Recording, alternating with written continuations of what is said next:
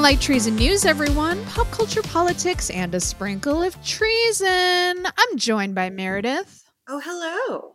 Hello. So I wanted to start off, obviously, talking about you recently had a trip to New York City I sure did.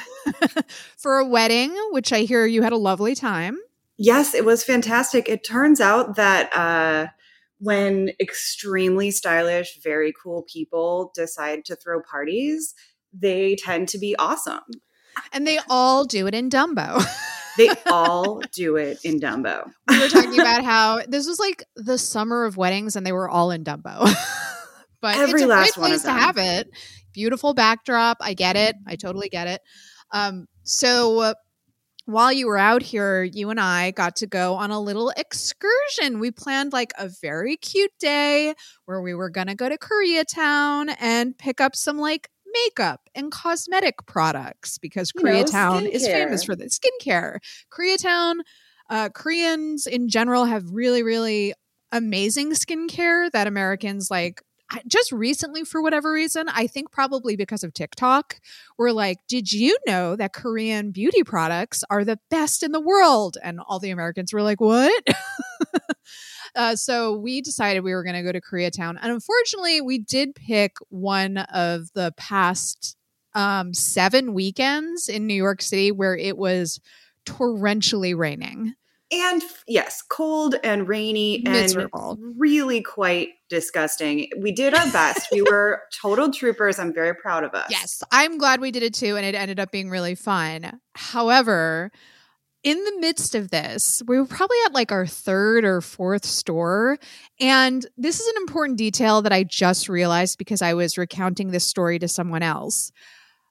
Because of newly passed laws in New York City that I agree with, shops no longer give you plastic bags, they give you paper bags.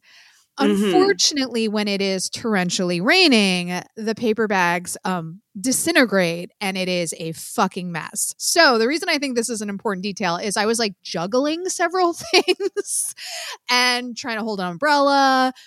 A purse I brought was too small for everything I had. So, it was just, we were overwhelmed, flustered, um, and trying to keep track of everything. However, we got to the third or fourth store and I realized not only did I not have my phone, I had like no memory of the last time I had my phone, which is the worst feeling. Because Right, usually you can like you know- narrow it down, like, oh, I definitely had it when I was here in X. I, you know, I looked Yeah. at this thing or I had to get it out because of blah, blah, blah. Yeah. There's, and I've had that feeling too where it's like, where the fuck did it go?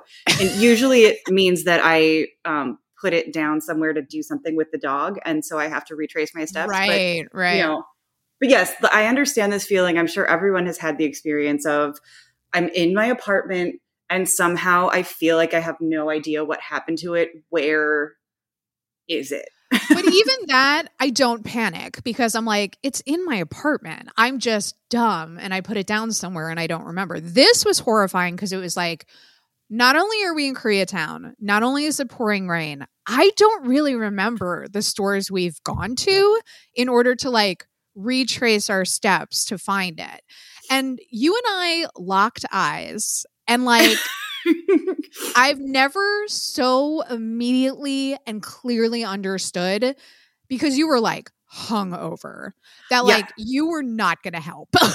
I was going, I was like, I have, I could remember the stores we had been to, but we, I don't, how, oh. Honestly, the fact that you were hungover and you could remember the stores, I was impressed. I was like, you've already contributed because like I was sober and not hung- hungover and I could not remember. And you were like, I can at least help you retrace your steps. So like we start doing that and I'm immediately like, I don't think I put it down and like walked away from it. That just seemed like I don't know, like I'd never done anything like that before. So I was like, ah, but you know, you have to retrace your steps. We go to all the stores, we can't find it anywhere. So I'm like, fuck. Now, here's where I'm a big old hypocrite because I think I've said on the store in the past that I don't understand people who share their location with their friends, like their phone's location to see like where you're located on GPS. Cause I'm like, it's creepy. It's like surveillance state shit, yada, yada, yada. However, I recently started doing it with Charles because he is chronically late to everything. So instead of me like haranguing him, like, what's your ETA? I can just like see where he is on a map. Yeah.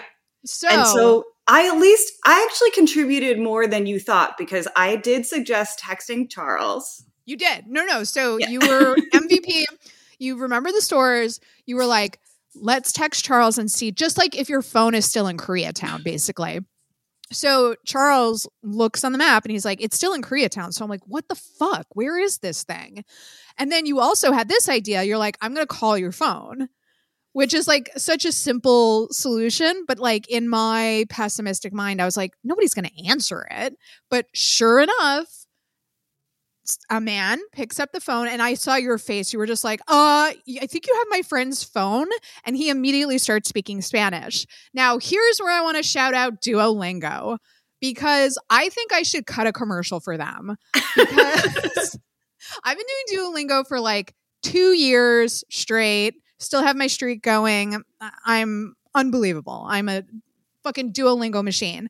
So you immediately hand me the phone, like, okay, Duolingo, you like you've been talking a big game. You've been learning Spanish for two years. This man is speaking Spanish. Find your phone. Which now, in retrospect, I think should be a level in Duolingo. Like once you're in the advanced level, I think they should put you in scenarios where they're like, you've lost your phone in Koreatown, find it, basically. And the only way you can find it is if you're speaking Spanish. Because I'm like, this was the most like real, practical use of a language that I've sort of abstractly learning for over two years. So, long story short, uh, this sweet angel of a man had my phone. And I just asked, Where are you? And he said, I'm in this hotel. I don't know where this hotel is. I asked the kids at the shop we were in, and they were like, Oh, it's literally next door. So we were like, Fantastic. So I say to him, We're going to meet you in the lobby. And he's like, Okay. So Meredith and I go over there. First of all, we could talk about this now, now that we're not like in the thick of it anymore. That hotel was a nightmare. Oh my god, it was like what was going on there? What was happening? There were like a hundred tourists with their suitcases in the lobby, like either getting ready to check out or check in. I was just like, it was so chaotic. Even for Koreatown, it was like very, very chaotic.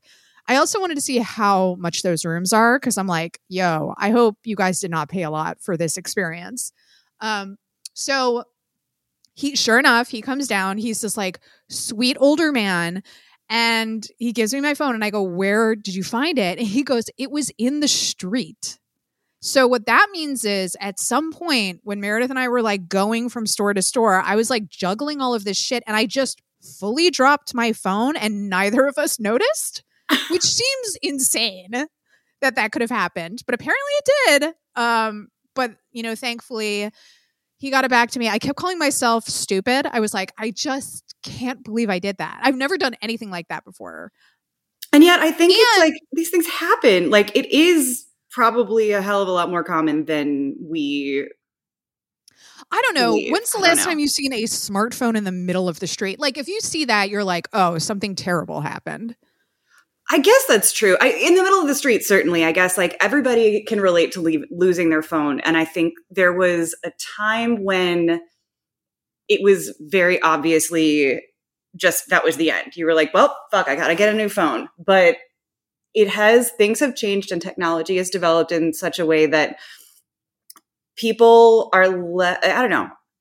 I've gotten, like, I left mine in a cab last fall So, and, or last summer. is- and this guy literally like this cab driver literally drove it out to me in Brooklyn. So I was like, okay, we can probably get it back as long as it's still on. And then thankfully this guy was like, okay, of course I can help you, but ah, yeah, it, like, and I was explaining this to someone where I'm like, in theory, like phones are useless because, especially my phone is locked. So it's not like, and he also he's a tourist, so it's not like he's gonna steal a phone. You know, like I was just so thankful that he thought to like pick it up and keep it safe, you know? Um, yeah. Also, I, in hindsight, I had missed one call while we were looking for it, which was from my mom. So this man found a phone in the middle of the street with a missed call from mom.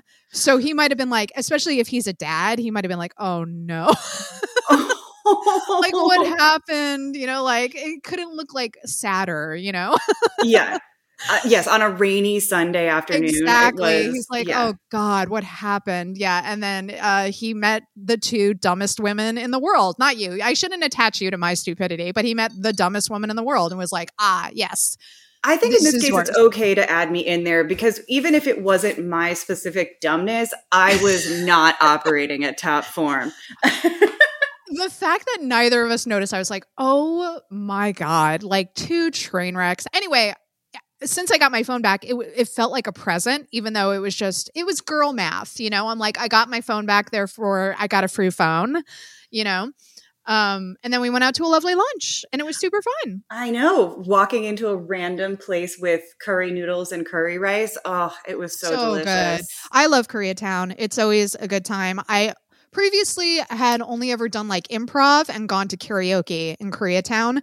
And now with a new appreciation for skincare, I'm like, oh, this is so fun.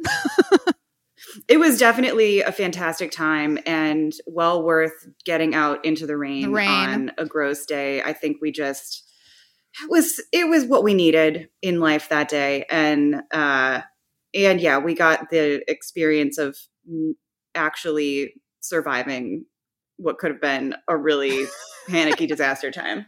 yeah. Uh, so shout out to that man. I never got his name, but uh, what a- Watch me do something angel. similar uh, to this disaster when we go to Scotland and have Oh, please, it go. Don't. Although you know what we should do, and you're going to get mad at me. We should share locations with each other. Fine, although that's probably a good idea. I got so mad, and then I started doing it with Charles, and I'm like, oh fuck, I see why you do this. Yeah, I think I just find it. I it's not necessarily with friends that bothers me. It's when partners do it. So Like, that I would not- that's never when it creeps me out. Yeah, I find that really intrusive, and I just don't think there's a way to do it without it being creepy and like surveillance stuff. But I don't know. With people I trust, it's like I truly only check it when I'm like, where is he? Yeah. like I'm like waiting somewhere, or like at the end of the night, and if somebody is like. You know, uh, kind of three sheets to the wind, and they're going home to be able to see, like, did they get home? You know, Mhm. that's helpful as well. Um, so yeah, I wanted to start by talking about, you know, obviously the SAG strike is still ongoing. Um, the AMPTP uh, devoted an entire hour of their time, if you can even believe it, that they were so gracious enough to take an hour of their time to respond six days later to SAG's last counter proposal. A whole hour, A Allison. whole Can hour. you believe it? like we should be so grateful right um and are trying to strong arm the union as they tried to strong arm the WGA by saying this is our last final best deal we'll walk away from the table. And it's like oh really? Have you figured out how to make TV and movies without actors? That's interesting. But you're going to walk away if they don't respond positively to this? Okay guys. Um like same old tired tactics again. And they're saying like if you don't do it this time we're we're walking away blah blah blah. Um and you know sag has said please don't listen to any of the trades how they're reporting this because they're just parroting what the producers are saying which is last best final which is bullshit but they right, they're trying to it. scare people who are not part of the actual negotiations into, um, a, you know, deciding to start pressuring the negotiating committee to accept sh- bullshit because, you know, I mean, it's it's a bluff that's that relies on fear from the people who are suffering because they haven't worked in months.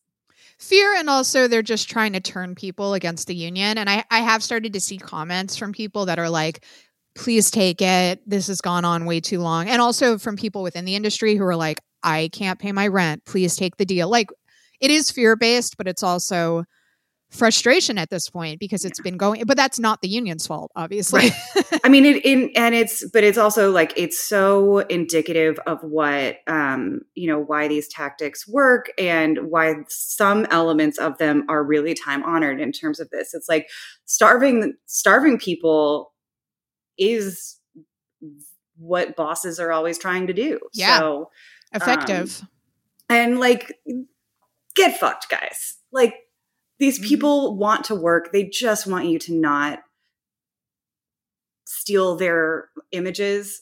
And yeah and it's so much bigger than them and they know that where they're like if we cave on ai we've doomed actors forever basically where they're like if we cave now it will set a standard where you know not that you can make really a living as an extra right now but it will get so much worse if they can just scan people and use their image forever in any product or going forward you know where it's like it, that would be catastrophic unless you, absolute disaster. unless you're an A-list actor you would not be able to survive which is Right.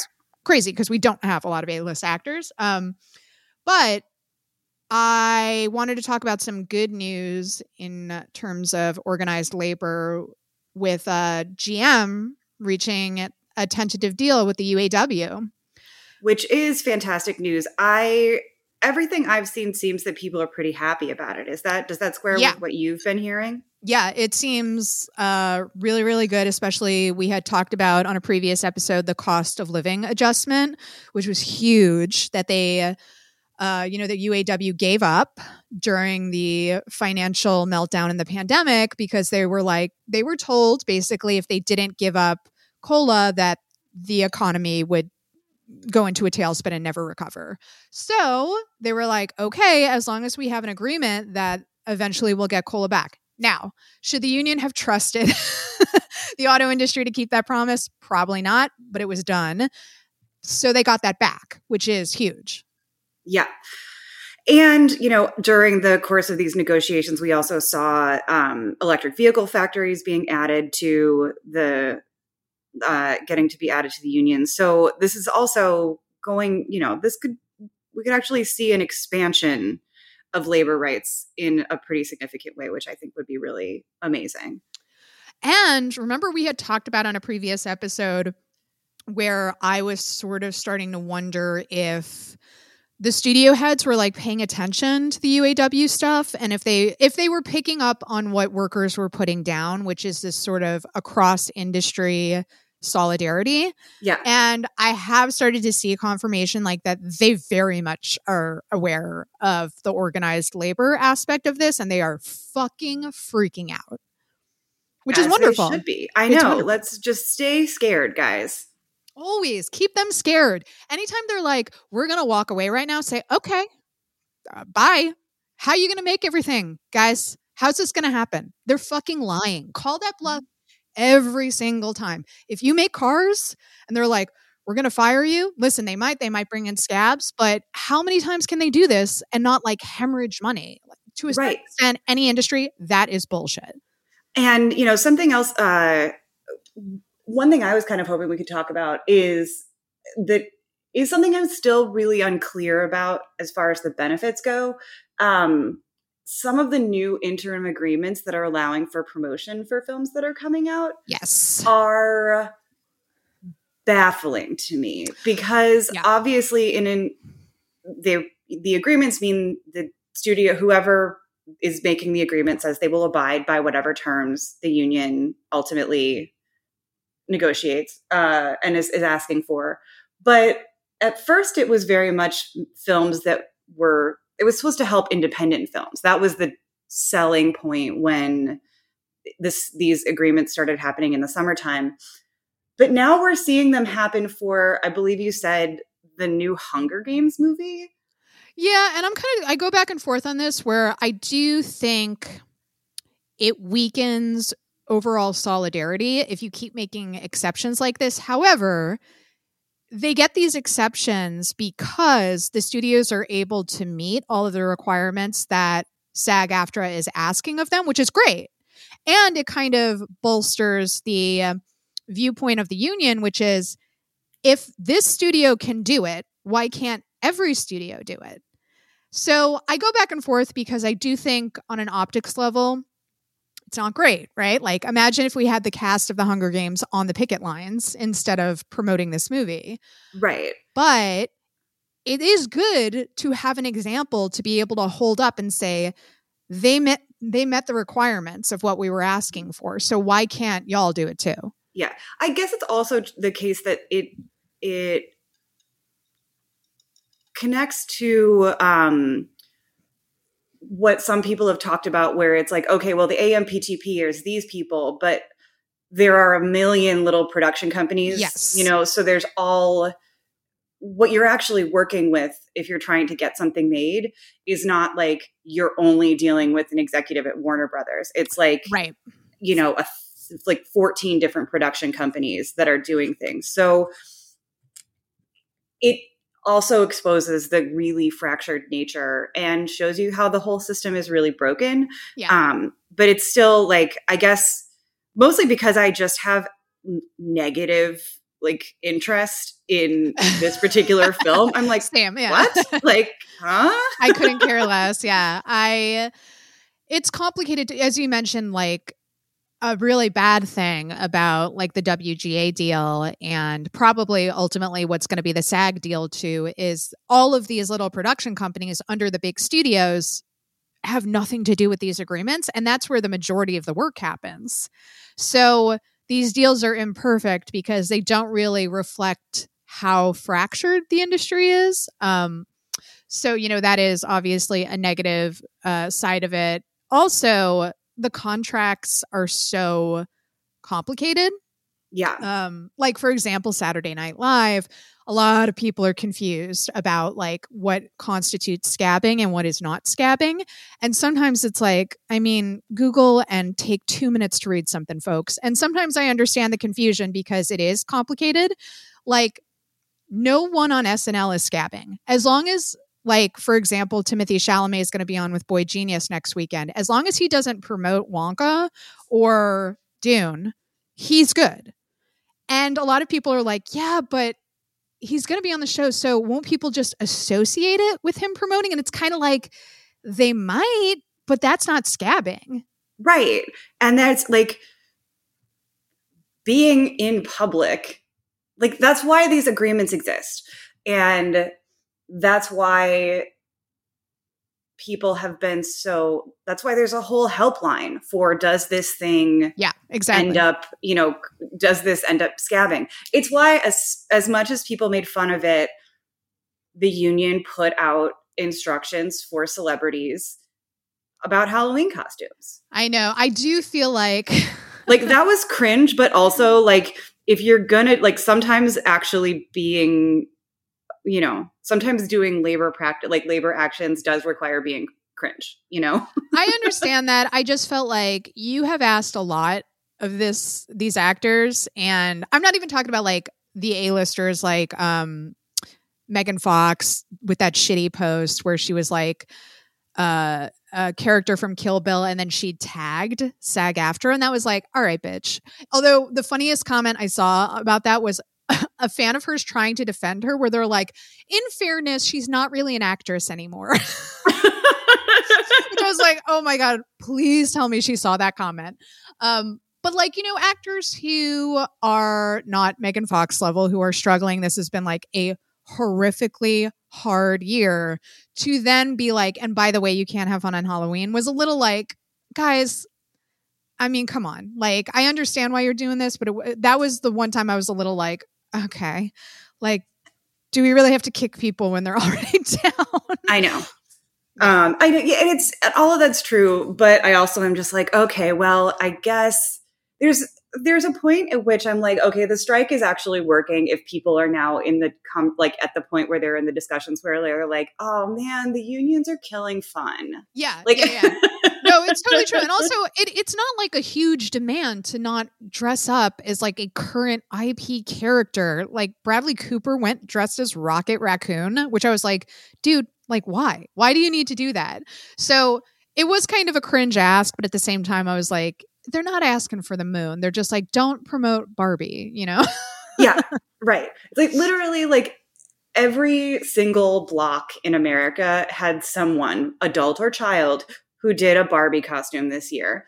So does it hurt you that much? I wore I you know I'm not union but I had bought it so long ago I was wearing a I am Kenough hoodie so oh, like yeah. I did that but I didn't like post pictures or anything with it mm-hmm. um Okay, so let's get into recommendations. I'm going to open with a rare music recommendation because I just feel like we almost never do that on this show. It's true. And we do like music. We're not No, yeah. Only we, we are not only visual people. Exactly. Um guys, Blink 182's new album fucking slaps. It's awesome. It's called One More Time. Uh, I I was a huge Blink fan when I was in high school, but you know, one grows, one's music tastes change over the years. And I was a little like, not I first of all I wasn't aware they had a new album. Then by the time I was made aware of it, I was sort of like, ah, I don't know if I'm gonna listen to this, you know. And then nostalgic or nostalgia got me. I listened to it. It fucking rips. It's so good. Travis Barker, my God, absolutely shot out of a cannon. Like this man is going insane on the drums. And it's just a very sweet, sort of like earnest album about how much they love each other and they almost lost each other because, you know, uh, Mark had cancer and uh, Travis almost died in a plane crash. And they were sort of like, hey, it's stupid that we've been fighting and we're family and we should get back together and make music. And the album's just about how much they love each other. And it's great. And I I think that's wonderful. It's there's something nice about watching the annoying little twerps. Yeah.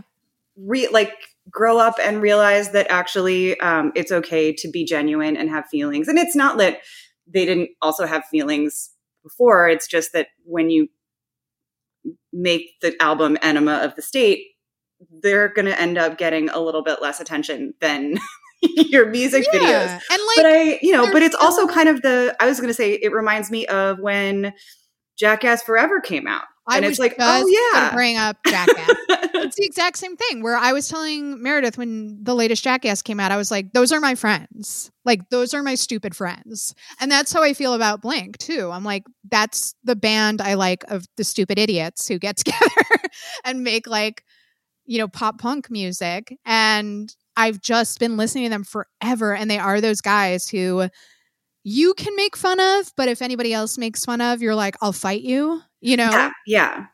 that's and you're them. like okay and yeah. and of course recognizing that as people get older it's accepting that you can still that we all have personas that match our younger selves and those yes. don't have to go away completely exactly it, but it's also okay to bring sincerity in um and there's just yeah it, it ends up kind of feeling a little bit like how people are always like people who love rock music are get snobby about pop music. Like right. once we all accept that we can just like things because they make us feel stuff, life gets better. yeah, and it gets and like, better when you're talking to your buddies. Exactly. Yeah. Uh, and I just I'm really uh, thankful that they got to feel their feelings and are clearly like very unself conscious about it. Travis wrote a song about how much he loves having sex with Courtney, and it's like this is great. I'm like really so happy for you guys, and like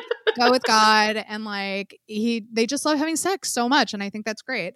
Um, but yeah, highly recommended. Whether you were like a huge Blink fan or not, I think it's just like they're in their pocket so thoroughly and they're great at it you know like yeah. whether whether you think of the genre or not like whether you respect the genre or not um yeah man it just it rips so also wanted to recommend anatomy of a fall which is going to be like a big big uh academy award film perhaps um I did enjoy it. I thought it was very provocative. I no spoilers because it just came out obviously. However, I did want to bring up the fact people, rightfully so, are talking about Sandra uh, Hüller, who I think that's how you say her name. Um, she's wonderful, obviously. She's the central protagonist of the film, the wife who's been accused of killing her husband.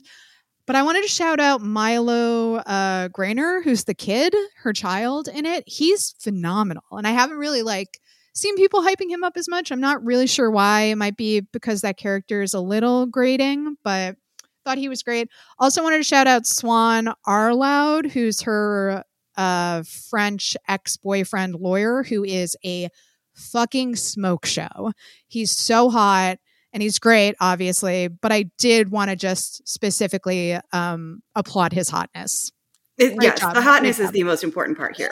No, this is yeah. the shout out to the hot French dude.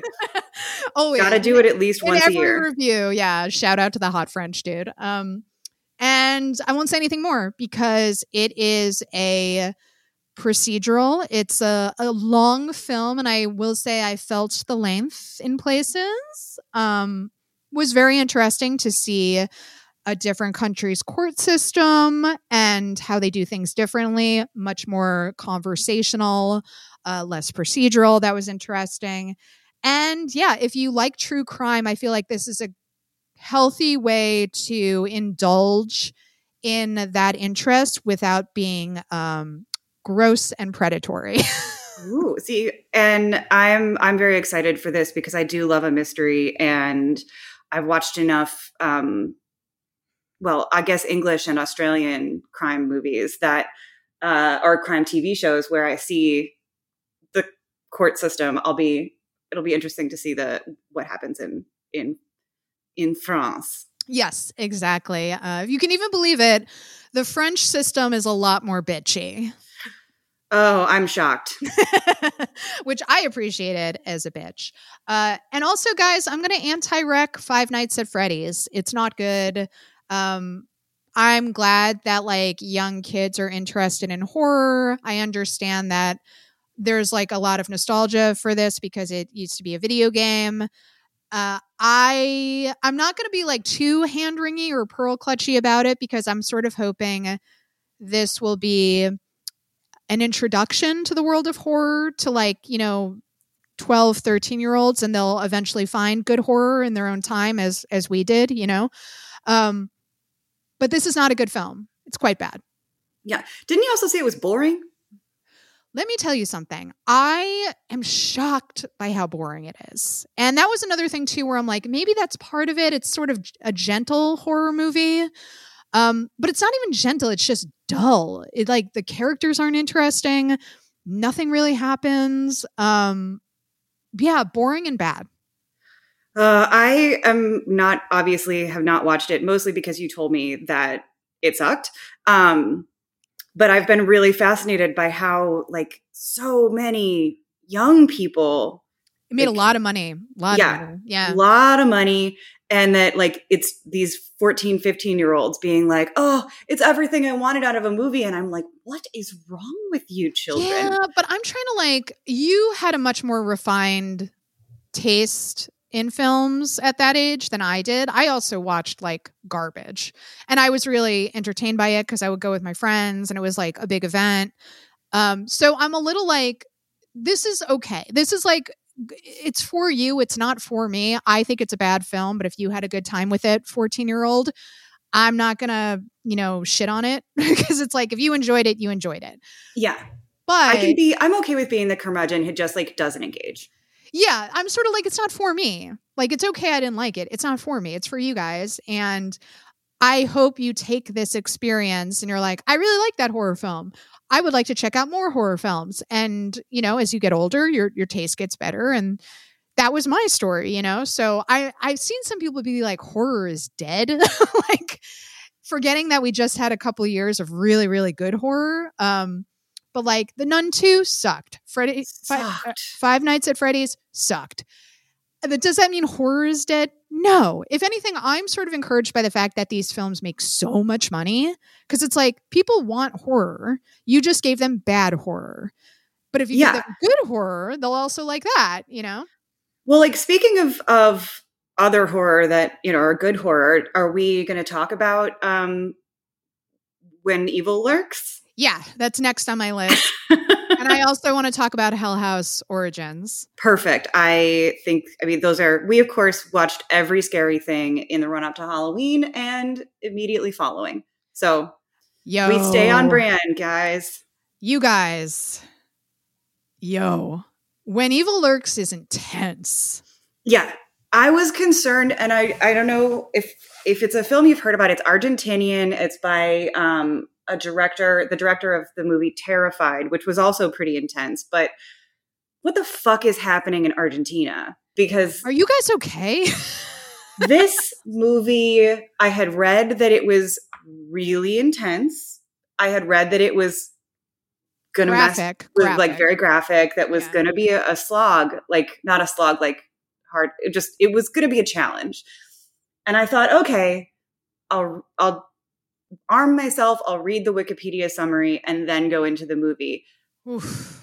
Oh, even knowing what was happening did not uh, pr- adequately prepare me for how upsetting that was. I I, Oh my I really genuinely want to shout out uh Demian Rugna, who's the director, because there are a couple sequences that I don't want to spoil anything, but something horrible happens. And I was like, I don't know how he shot that. Yeah. And there are a couple moments, and, and this is like the intensity is a moment where you're watching and you know something bad is going to happen. And then it ha- the bad thing happens, and you're like, "Dear Lord!" Oh my God. We were just like texting each other, like, ah. I was like, "No!" I was actually shrieking in Yeah. shock and horror multiple times, and I applaud him for that. But also, I think one of the reasons it- worked for me, and and we didn't talk about this, but I'd be curious if you agree, is that it's very much of a kind of a piece with the our favorite possession movies of recent years, where the evil exists. It is dangerous. It is present and accepted as something that is just in the world. Uh, but Yeah. it creates such chaos. And there's, I just thought that was such an inch. I thought it worked very, very well. So the, do you want to explain the actual sort of basics of the plot? Yeah. Um, so there is a very, very small village, and there are two brothers who uh, find out that uh, a man, a neighbor of theirs, uh, has been basically like infected with a demon in like a horrific way. Like he is um deformed basically and has like a lot of um open sores and it's it's very very graphic and i just want to like stress that to people because it is like awful Yeah. visually and basically um what you are not supposed to do in this situation is kill the person because then the demon um can explode out of them and infect somebody else and specifically not kill it with a gun. Right. There are all these rules that I that's my favorite part of movies like this. There are all of these like the mythology of it, like what you can and cannot do. So yeah, you're not supposed to shoot them. Uh so, you know, you know what happens everybody. They fuck up and that sort of sets in motion a sequence of horrible events. I wanted to address what you were saying about at, like filmmakers who get what's scary about possession and evilness in general. And i talked about this when we had seen uh, talk to me too. It's how like evil is disorienting and you don't know what's real and what's not real. Hmm and that to me is the most scary thing about like the quote unquote the devil like what the devil does that how it can and demons invert reality and you can't trust any of your senses Yeah, that you can't trust any of your senses, and that it doesn't. That possession doesn't have to be as extreme as you are suddenly a pus-ridden, right you know, slug. It can simply get in your head and make you do something horrific.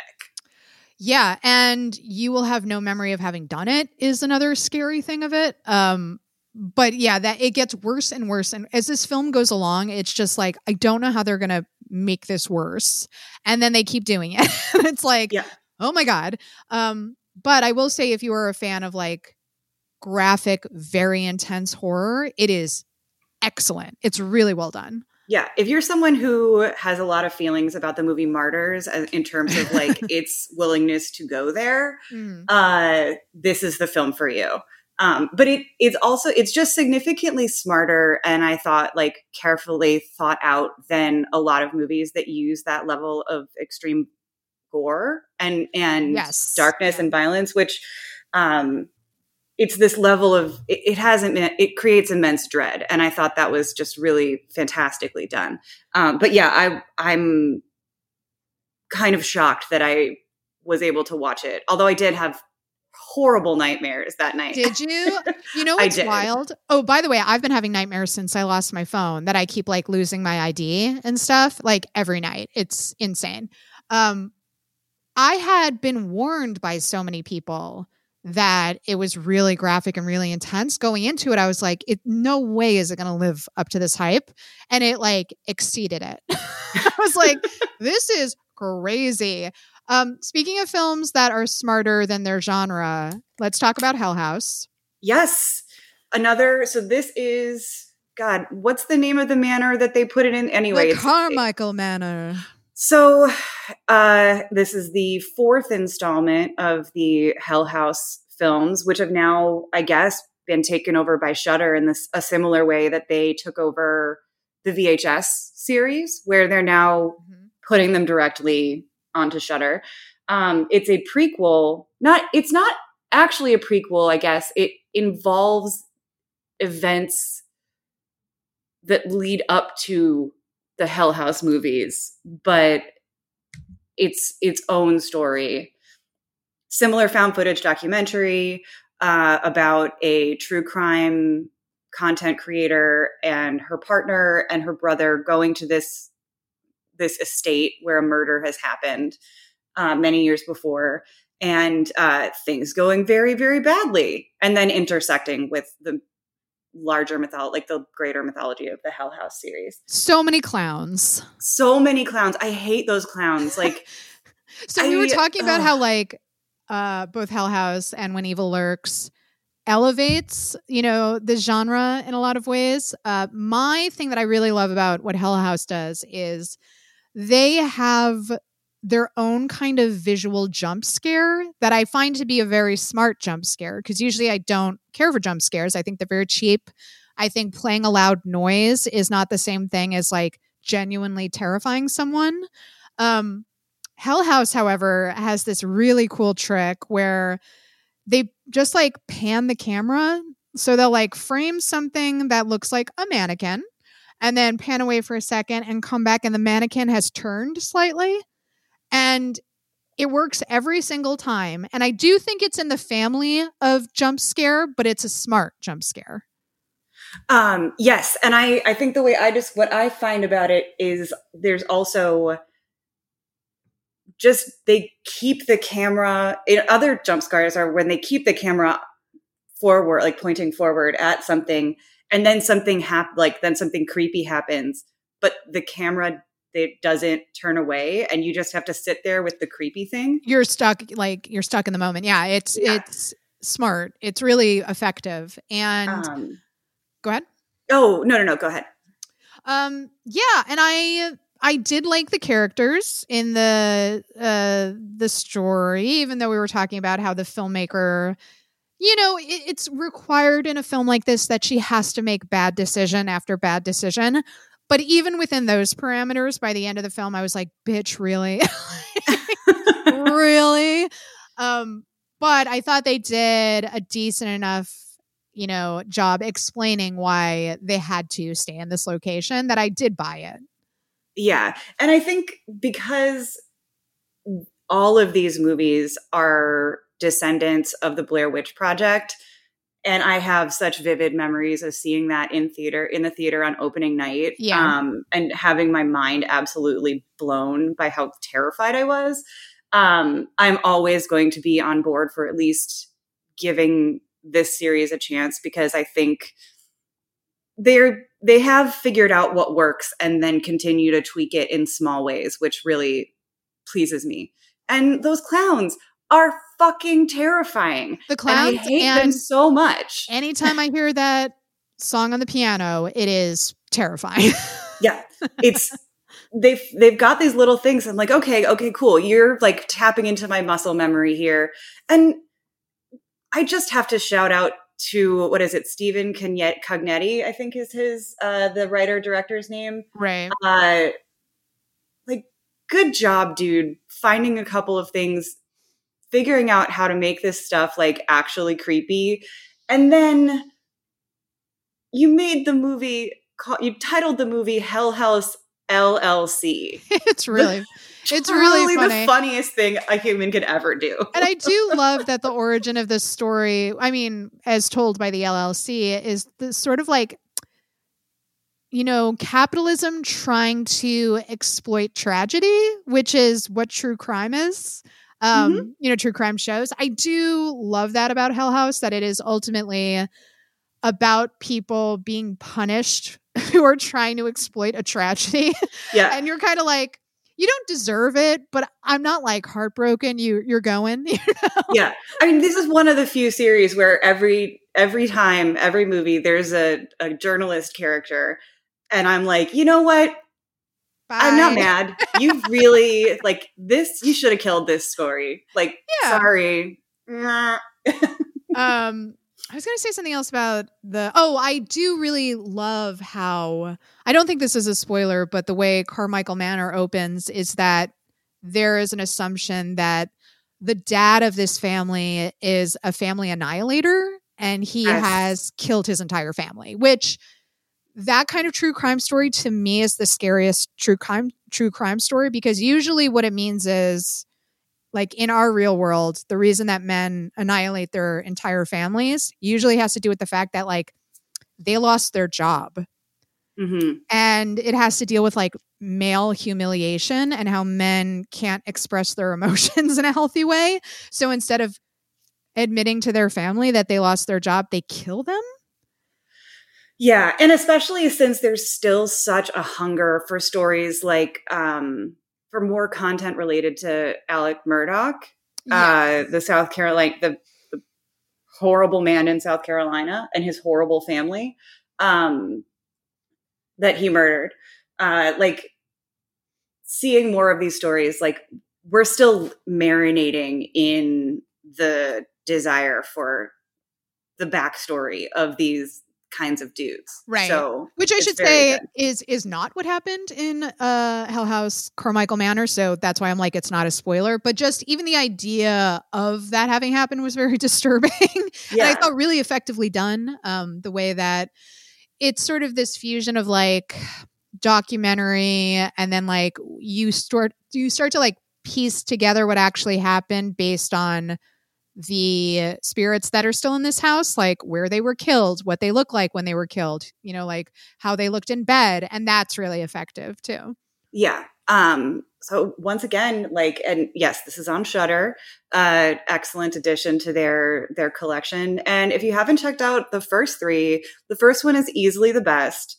The second two get a little bogged down in some nonsense, but do also have some incredibly effective uh, elements to them that just made them way creepier than a movie like a movie series that's completely found footage based or found footage and documentary like fake documentary based has any right to be at this point in time you know? Agreed. Um so i'm also going to say that i recommend the holdovers. However I thought I was going to be more enthusiastic about my recommendation. Uh, I don't know what it is about Alexander Payne. Um, I guess I have to like say about the writer too, David Hemingson, but mm-hmm. I wasn't crazy about Sideways either, and people fucking loved Sideways. So I'm like, listen, maybe he just like isn't for me, and the holdovers might hit you way harder, but I found it to be a little uh, hacky and cliche in places. I thought it would be way funnier. I didn't find it terribly funny. I think Paul Giamatti is wonderful because Paul Giamatti is always wonderful. Uh, Da'Vine Joy Randolph is amazing in it. Um, Dominic Sessa. Actors are on point. Um, but I really, really wanted to like be affected by it and like it more. And I was just by the end of it, I was like, that was good. You know, three stars, but I wouldn't say like run out to see it. Hmm. Um. I have not seen it yet, but I see. I know what you're saying about Alexander Payne. I have loved some of his movies, but What's your very- favorite of his? Um. Hang on one second. Sorry to put you I- on point because I I, am just- truly think I've only seen Sideways. Um. I might be able to. I'm pulling up his complete filmography so I can give And I shouldn't say like I didn't dislike Sideways. I was just I had it had been hyped up so much that I was sort of like, oh my god, I'm gonna. Lo-. Did you like Nebraska? Election, I loved. I was going to say Citizen Ruth and Election are my two favorites, and tell, very tellingly, they are the ones that have female protagonists. Yeah, great point. That might be Um, the difference. So he's, you know, him when he made his movies in the '90s, which he made that had really complicated and unlikable but fascinating female leads in Laura Dern and Reese Witherspoon. Loved them, but Yeah, I got a lot cooler when he started making movies that centered male characters. And I know that that could, you know, maybe it's a little bit of a failing, but I can still appreciate that the movies are well done. I just don't feel them. But the absolute sort of sharpness of those first two movies really like were like a gut punch that I enjoyed. And, you know, I thought The Descendants was fine. Mhm. Um, that one was, you know, kind of funny, and I thought Shailene Woodley was great. But like, yeah, I he's not a top. He's not one of my top tier dude filmmakers.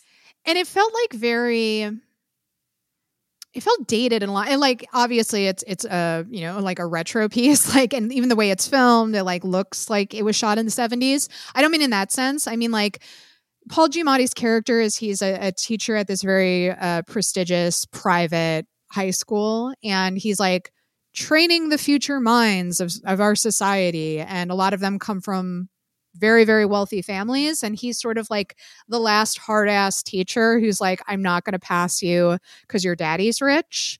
And he is hated because of that. Um, but there's like this weird class war element to it that doesn't feel particularly groundbreaking in any way. They try to explore some racism with uh, Da'Vine Joy Randolph's character. She's a cook at the school, and her son has been killed in Vietnam. Um, that feels very crowbarred in and cliche and I didn't think the writing was great. And as I said, there are a couple like bits that are supposed to be funny that I was like, yo, like this needed a second pass, like, because it's not funny. And I really thought they were going for funny with this film because of the previews and the trailer of Paul Giamatti just looked like he was on 10 the whole time. His character is actually very sad, which I'm okay with, but like the real funny comedic bits, there is one very funny bit that happens, but I really wanted more of that throughout. Yeah. Um, I'll be interested. I think this is one that I'm going to wait to see. Yeah. When it's on streaming. Listen, Um, I always support yeah. people going to the theater. I don't think there's any reason to see this in the theater. mhm, yeah, I think Visually, be- visually speaking, if you want to support cinema, it's different, but I think it would have hit me the same watching it at home. Yeah. Um, and it's funny now you've got me thinking about it. I would never have guessed that if I had to pick indie filmmaker from the 90s whose work I find resonates a lot but is mostly about dudes. I I don't know that I would have called it that my main guy would be Noah Baumbach, but it is. Yeah, yeah. I wild. mean, you know, that's like because there are a couple of his movies that I hate, Yeah. but like what do you hate the most? I mean, I I can't.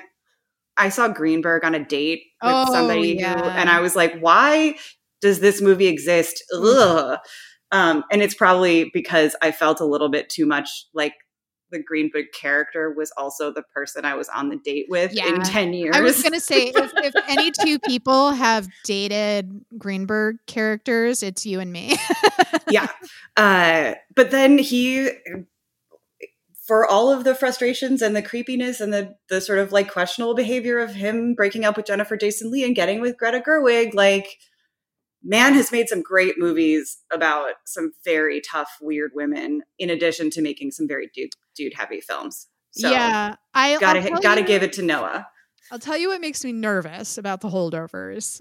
Yeah. Giamatti's performance feels exactly like the performance that the Academy loves to give the Oscar for because it's like he has every emotion in this film. Mhm. He's Paul Giamatti. Everybody loves him. He's been like chronically under awarded by the Academy. This could be like a legacy award for him.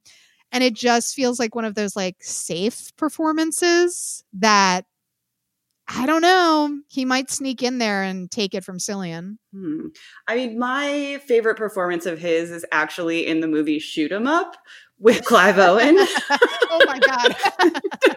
a truly ridiculous film where he is on like 13 the whole time, yeah. but it's also hilarious. So, you know, I'm just I like, mean, give me. as I said in my review on Letterboxd, which you should follow Meredith and I on Letterboxd, any film uh, with Paul Giamatti and the first words out of his mouth are Philistines. You're like, okay, this is going to be hilarious or at least Mhm. compelling enough to watch. Yeah. And yeah, I uh I don't want to say too much because there are certain plot details that I think do constitute spoilers, but I kept rolling my eyes a lot. Especially there's some music cues too that I was like, okay, guys, I don't know about all this. Um yeah. but I feel like I'm Yeah. I'm a little speaking of music cues, one of the things I'm most nervous about uh for the movie Saltburn is I have heard that there are a few needle drops in that movie yeah. That are from songs that came out after the film is set Yes. and I have every confidence that it will drive me absolutely bonkers. when we both see that film, we should have a long discussion about Emerald and Promising Young Woman and how we feel about her career and her as a director.